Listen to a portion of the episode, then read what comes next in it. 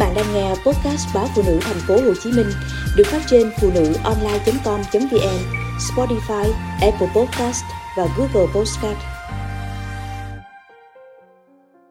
Đầu cá, đầu tôm thành cực phẩm. Tôm kho nồi gan ăn với cơm nấu bếp củi, dù chỉ là một phần đầu chẳng có thịt, nhưng với tôi đó luôn là món ngon nhất.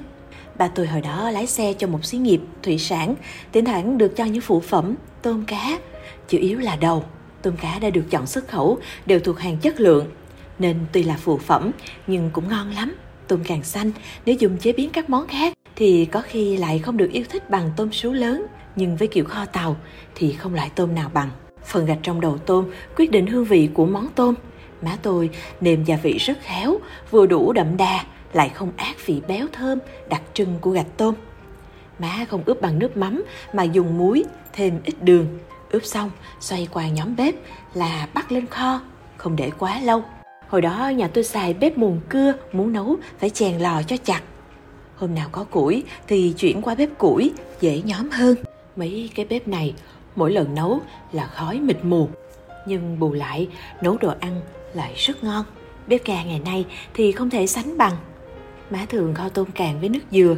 Nhà tôi có trồng cây dừa xiêm, ra trái quanh năm, nước rất ngọt. Gạch tôm để riêng, nêm muối, tiêu, đường, bột ngọt. Đánh tan, sau đó bắt lên bếp khuấy đều. Khi gạch chuyển sang màu đỏ đẹp thì trút phần đầu tôm đã ướp vào rồi xóc cho thấm. Thêm nước dừa, để lửa riu riu, kho đến khi nước sệt lại là được và rắc tiêu lên. Tôm kho nồi gan ăn với cơm nấu bếp củi. Dù chỉ là phần đầu, chẳng có thịt, nhưng với tôi đó là món ngon nhất. Cuối bữa ăn, mấy chị em còn chia nhau miếng cháy, rưới nước kho lên. Hương vị ấy nhớ tới, lúc nào cũng thấy thèm. Ngoài đầu tôm, món nhung nhớ của tôi còn có đầu cá kho với nước cơm. Để kho đầu cá, má sẽ nấu cơm trước, rồi chắc nước ra tô. Khi nồi cá sôi lên thì gạt củi cho bớt lửa, đổ nước cơm vào, kho đến khi sệt lại, dậy mùi thơm. Cá da trơn hợp với món kho, nên tuy chỉ có phần đầu và xương nhưng cũng đủ vị. Nước cơm thêm vào độ sánh rất ngon.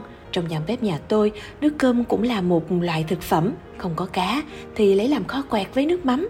Ăn như món mặn hoặc không nấu gì cả, cơm sôi chắc ra để đó, thêm chút đường rồi uống. Hồi nhỏ, chỉ thấy đó là thứ nước ngọt, lớn lên rồi mới biết cũng là nguồn dưỡng chất.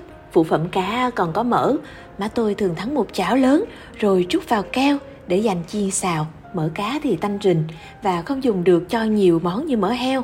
Cũng khó xài hơn vì để nguội là đông lại.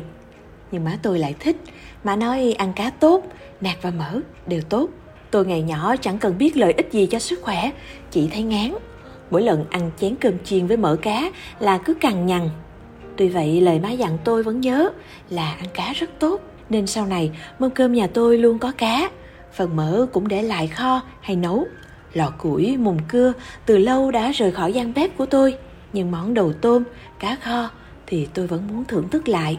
Nên thỉnh thoảng tôi vẫn nấu cơm trên bếp ga, rồi chắc lấy nước đem kho cá hoặc mua một bộ đầu và xương cá hồi nấu canh chua.